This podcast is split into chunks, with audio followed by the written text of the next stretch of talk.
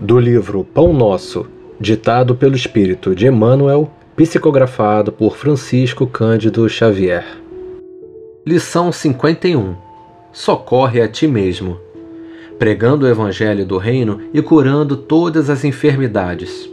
Em Mateus capítulo 9, versículo 35. Cura a catarata e a conjuntivite, mas corrige a visão espiritual de teus olhos defende-te contra a surdez. Entretanto, retifica o teu modo de registrar as vozes e solicitações variadas que te procuram. Medica a arritmia e a dispneia. Contudo, não entregues o coração à impulsividade arrasadora. Combate a neurastenia e o esgotamento. No entanto, cuida de reajustar as emoções e tendências. Persegue a gastralgia, mas educa teus apetites à mesa. Melhora as condições do sangue, todavia, não o sobrecarregues com resíduos de prazeres inferiores.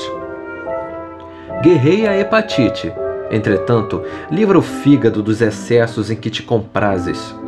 Remove os perigos da uremia, contudo, não sufoques os rins com venenos de taças brilhantes desloca o reumatismo dos membros, reparando, porém, o que fazes com teus pés, braços e mãos. Sana os desacertos cerebrais que te ameaçam. Todavia, aprende a guardar a mente no idealismo superior e nos atos nobres. Consagra-te à própria cura, mas não esqueças a pregação do reino divino aos teus órgãos. Eles são vivos e educáveis, sem que teu pensamento se purifique e sem que a tua vontade comande o barco do organismo para o bem, a intervenção dos remédios humanos não passará de medida em trânsito para inutilidade.